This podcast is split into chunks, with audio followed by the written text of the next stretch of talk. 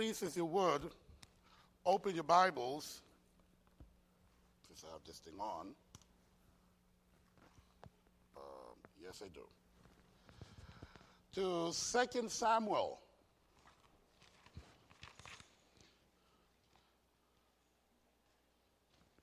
I'm sorry, First Samuel. We got the second later. First Samuel instructions, following instructions. For some of us, that might be easy, for some of us, are difficult, especially when it comes to appliances or electronics. You know, to following instructions. We kind of want it all done, all there. We're going to look at two passages of scriptures, we can't tonight, to look at doing things God's way. Doing things God's way, and how God is specific in the way He wants things to be done. Before we go to the Word of God, though, I want you to have in mind, please, to be praying for our church there in Trenton at Mosaic. In the next month, as we here at Faith, going to be looking at a month full with missions will be our missions month. Over there in at Mosaic, we're going to be having a family month. So we're going to be having all ser- our services directed to family. And in fact, we're looking now that, if you didn't know this before, we were able to um, enclose the parking lot. We're planning to have two nights of movie nights in the parking lot where we're planning to invite the community. The idea is to have one night Spanish movie, English subtitles. Next night, English movie, Spanish subtitles. Well, thank God for technology. But we're planning to do that, so be praying for us, please, over there at Mosaic. Uh, before we go to the scripture, I want to, to, to, to cover a couple things. Two different roles that we see in the Bible. Number one, I want you to, to, to I, I want us to look at the role of a prophet. A prophet in the Old Testament was someone who was used by God to communicate his message to the world or his people. A prophet were also called a seer because they could see, spiritually speaking, as God gave insight. For example, we find that in 1 Samuel chapter 9, verse 9. Some wrote books like Isaiah, Daniel, Ezekiel, but other prophets didn't, like Gad, Nathan, or Elijah. We even have a, a prophet that is a, a named prophet out of the book of Judges, chapter 6. A prophet was called by God for his office. He was required to deliver God's message accurately. Then the role of a priest. A priest, he was the supreme religious leader of the Israelites. He had to be whole physically and holy in his conduct. The Hebrew people would go to him in order to know God's will. The most important duty of the high priest was to conduct service on the Day of Atonement. Only he was allowed to enter the most holy place in the tabernacle. Now we're going to go to 1 Samuel chapter 13 if you're there, please. Are we going to read an account of something that happened during the time of Saul reign. 1 Samuel chapter 13. Saul reigned one year, and when he had reigned two years over Israel, Saul chose him 3,000 men of Israel, whereof 2,000 were with Saul in, Mich- in Michmash in the mount of Bethel, and a thousand were with Jonathan in Gibeah of Benjamin. And the rest of the people he sent every man to his tent. And Jonathan smote the garrison of the Philistines that was in Gibeah, and, Philist- and the Philistines heard of it. And Saul blew the trumpet throughout all the land, saying, Let the Hebrews hear. And all Israel heard um, say that Saul had smitten the garrison of the Philistines, and that Israel also was an abomination with the Philistines. And the people were called together after Saul to Gilgal. And the Philistines gathered themselves together to fight with Israel 30,000 chariots and 6,000 horsemen, and people at the sand, which is on the seashore, in multitude. And they came up and pitched in Michmash, eastward of Bethaven. When the men of Israel saw that they were in, strait, in a strait, for the people were distressed, then the people did hide themselves in caves and in thickets and in rocks and in high places and in pits. And some of the Hebrews went over Jordan to the land of Gad and, and Gilead. As for Saul, he was yet in Gilgal, and all the people followed him trembling. Pause there for a second. This is the second year of his reign, and Saul did decide on his own to go to battle with 3,000 men. 2,000 were with him, 1,000 was with his son jo- um, Jonathan, and they smote the Philistines. Now, 3,000 men, and that was it. And he went to start a war. No consultation at all. When the enemy heard of it, that he has he have attacked them, they gathered themselves to, to gather a huge, a huge um, army. Have you ever, when you were young, or when we were young, um, like young kids, we, we, we lived close to a to the woods. Um, you know, you have cows and so on. And we were often, when we're vacation time, go and play into the woods. And now and then you will come across a beehive, huge beehive. And there is something in young boy's mind when you see a beehive. Someone got to hit that thing. So we always take turns and try to hit it with rocks. One day, we were so lucky, three rocks hit it at the same time, and it fell. You, you know that did not make them very happy. So they attacked us, and I got stung in, the, in, my, my neck and my back. One of my friends, I mean, he looked like popcorn. It was so bad.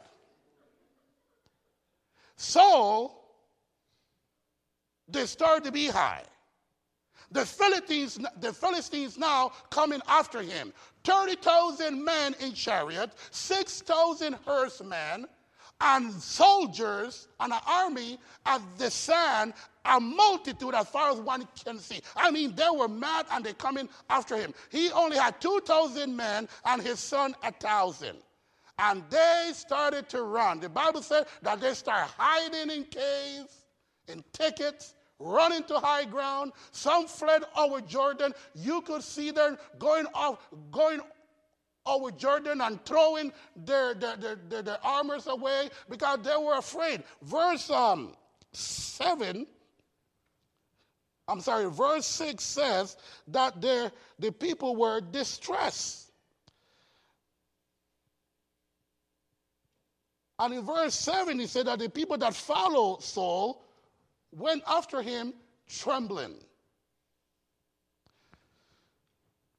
In order to continue this war, in order to face the enemy, in order to see what's, what, what direction to follow, he sent for Samuel. Samuel was the prophet and also have double duty as the priest. So Samuel was to come and perform the sacrifice, the holocaust to God. Saul wait there at Gilgal with his army for seven days. Now you can imagine the anguish, the anxiety, the desperation when he sent for Samuel, and Samuel said, I'll be there in seven days.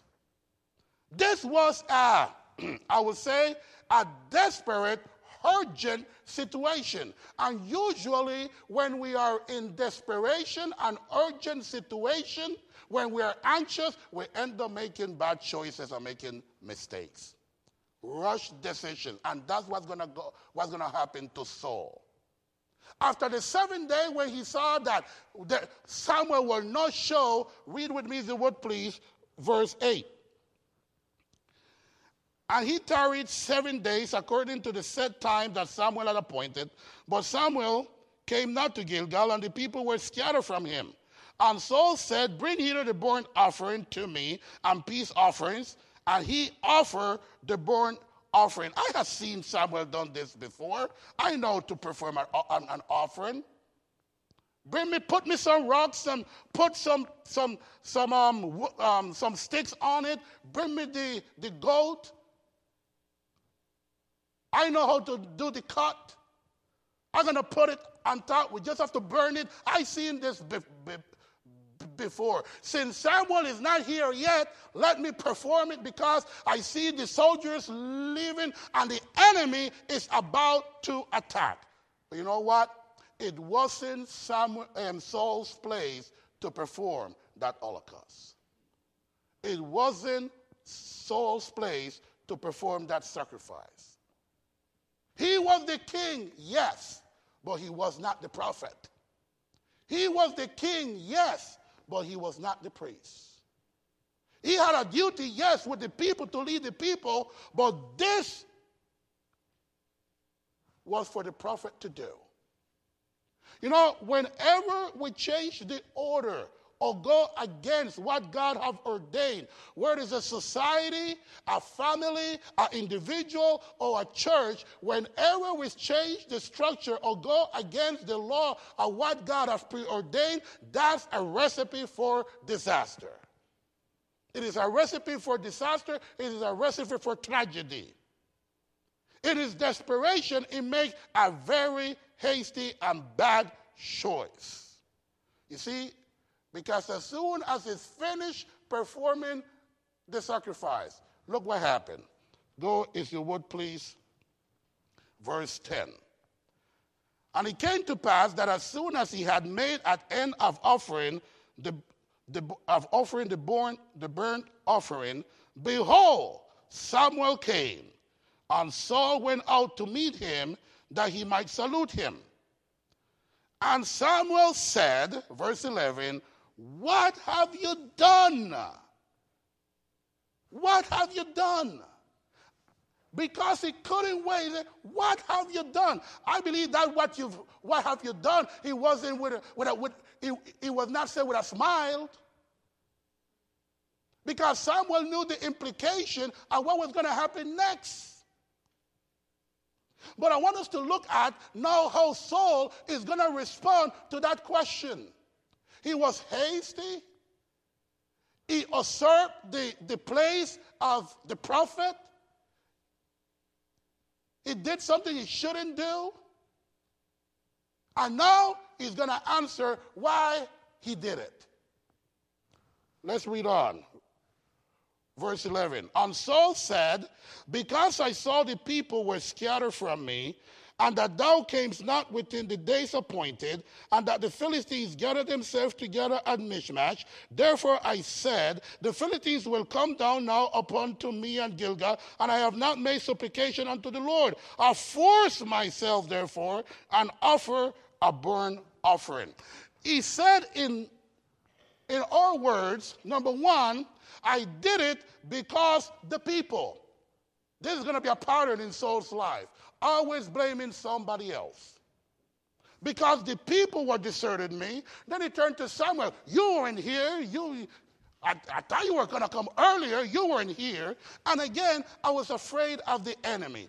All three look like very valid, very valid reason of why he performed it. But the problem is this it was not his place. It was not his place.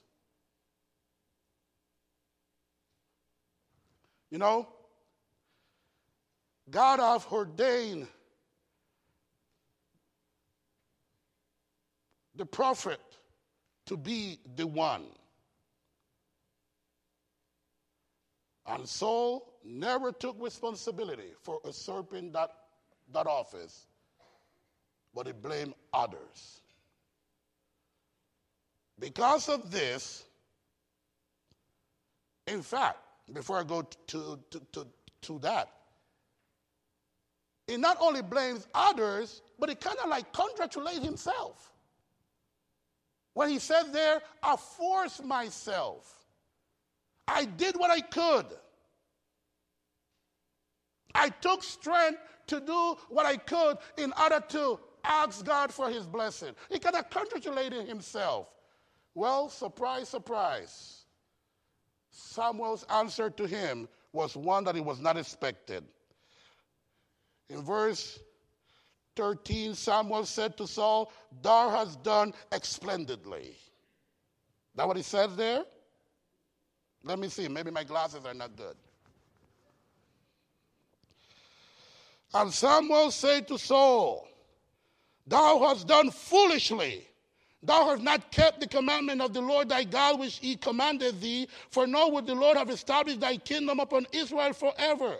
But now thy kingdom shall not continue. The Lord hath sought him a man after his own heart, and the Lord hath commanded him to be captain over his people, because thou hast not kept that which the Lord commanded thee. Because of this, in the second year of his reign, Saul, even though he was going to reign for 38 more years, his reign was going to be a disaster, a total failure.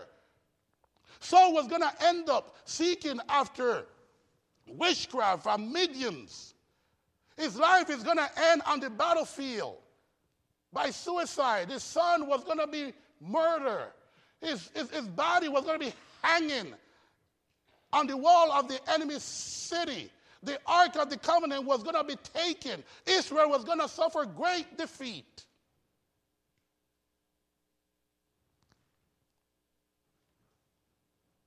Thou hast done foolishly because could not wait upon the Lord. Go to First Chronicles chapter 13, if you would please.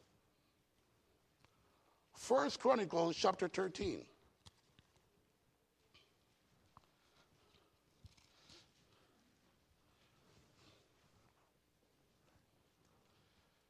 In First Chronicles chapter 13, I'm going to give you homework. You're going to have to go read chapter 13. We don't have time to read it tonight. But that's going to be the gist of what's going on there. About for 50 years, from the time of Saul, the Ark of the Covenant was outside the land of Israel. First, the Philistines had it, and then they send it over to Abinadab because God judged them for, for having it.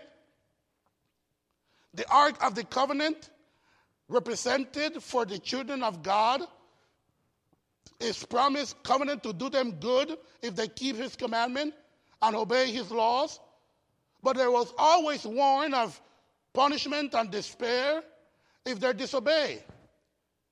As a sign of this covenant, God gave them to the children of Israel to make a box according to his own de- design, and it was placed in the Holy of Holies in the tabernacle and eventually in the temple when it was built. The lid was called the mercy seat, as a term that was, was from the Hebrew word that means to cover, to placate, to appease, to cleanse, to cancel. It was there where the high priest will come once a year to offer and sprinkle with the blood of an animal to appease the anger of God for past sins committed. It was a symbolic foreshadowing of the ultimate sacrifice for all sins by the blood of Jesus. The presence of God among his people represented by the Ark of the Covenant, and he was not there. So David gathered the people and decided to bring back the Ark of the Covenant from the house of Abinadab back to the city of Judah, to the city, to the city of David in Judah. And this was a great occasion for the entire country. The only way I can explain, and I mentioned it um, just this morning over there at Mosaic, the only way I can explain what the scene looked like is kind of like when the Eagles won the Super Bowl. Everybody was so quiet and calm and in their houses. Not. People start shouting, people start rejoicing. It was a grandiose occasion. But look, if you would please, in First Chronicles chapter 13, I want you to look at something very important here.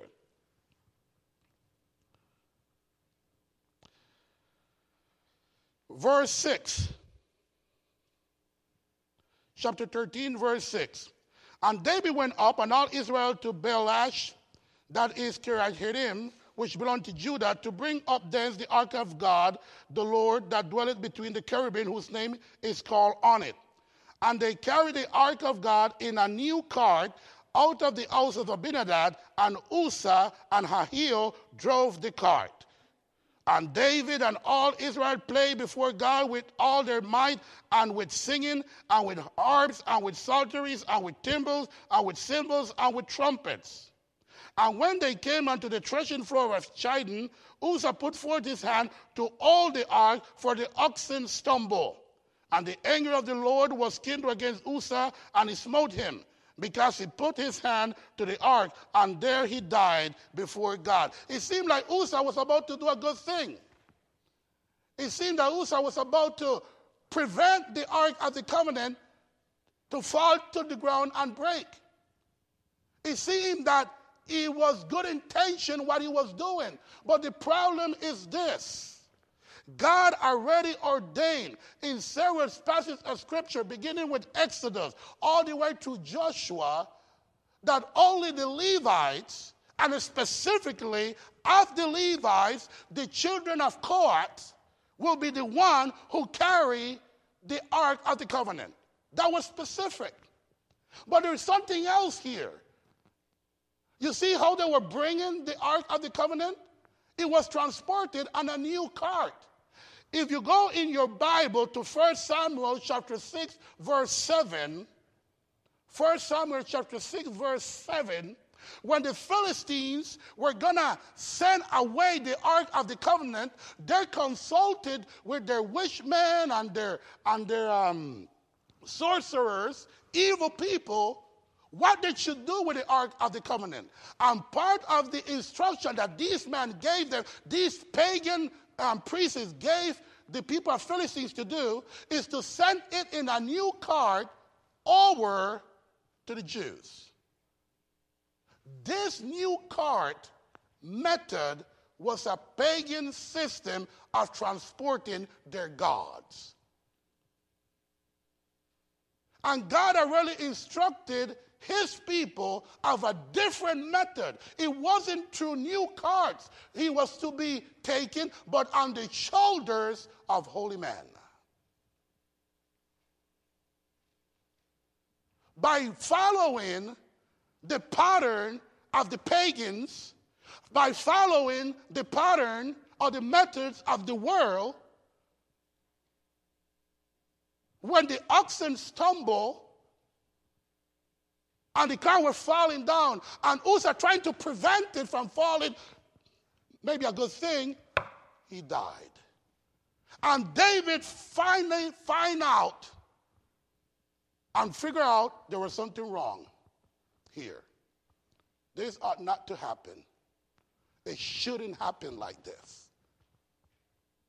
How can I, you read the entire chapter, he asks this question How could I bring the Ark of the Covenant to, to me under these conditions. He knew something was wrong.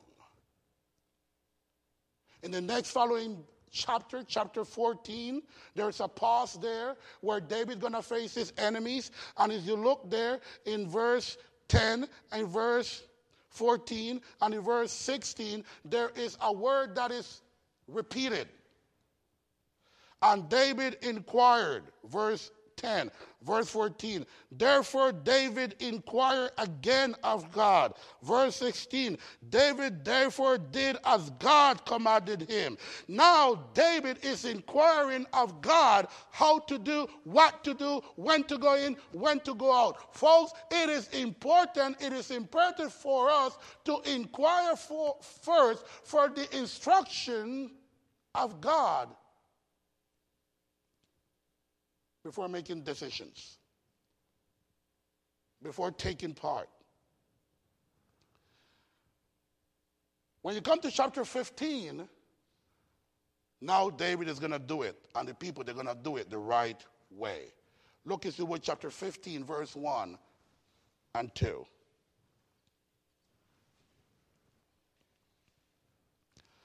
And David made himself houses in the city of David and prepared a place for the ark of God and pitched for it a tent.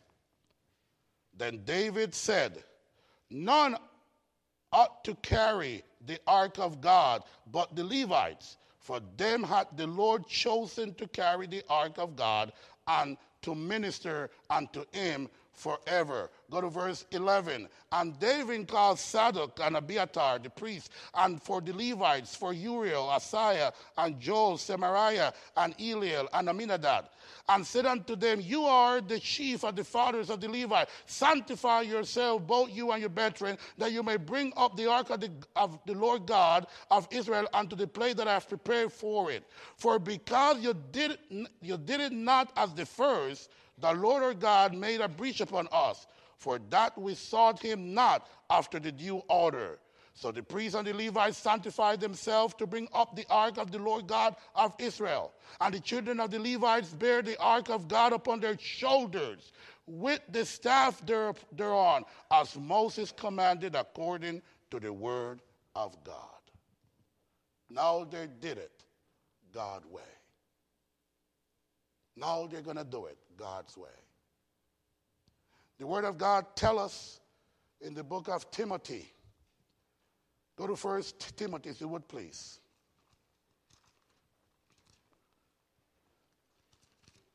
New Testament. Go to words, word of Timothy. Second Timothy, chapter 3. 2 Timothy chapter 3 verse 16. We know this scripture. We have heard it before, perhaps. Let's read it tonight.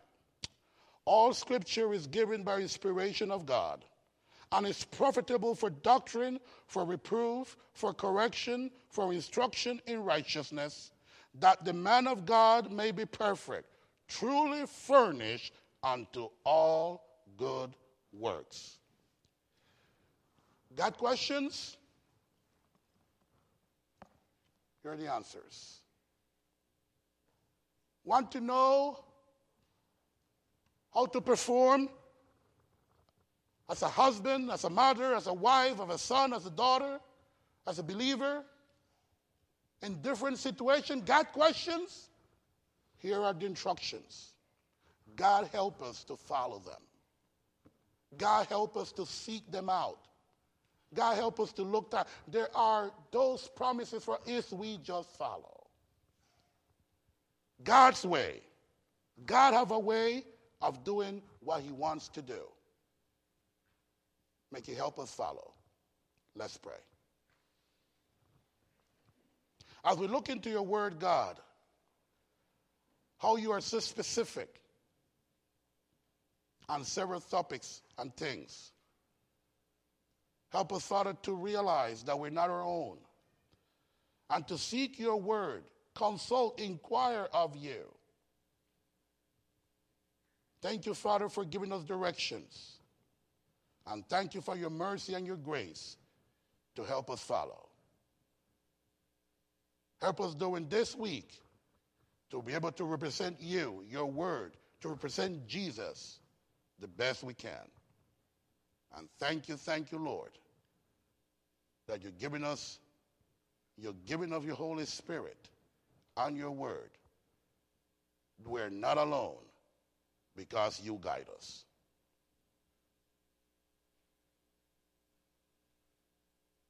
Give us a good way home t- tonight and bless everyone here. In Jesus' name, amen.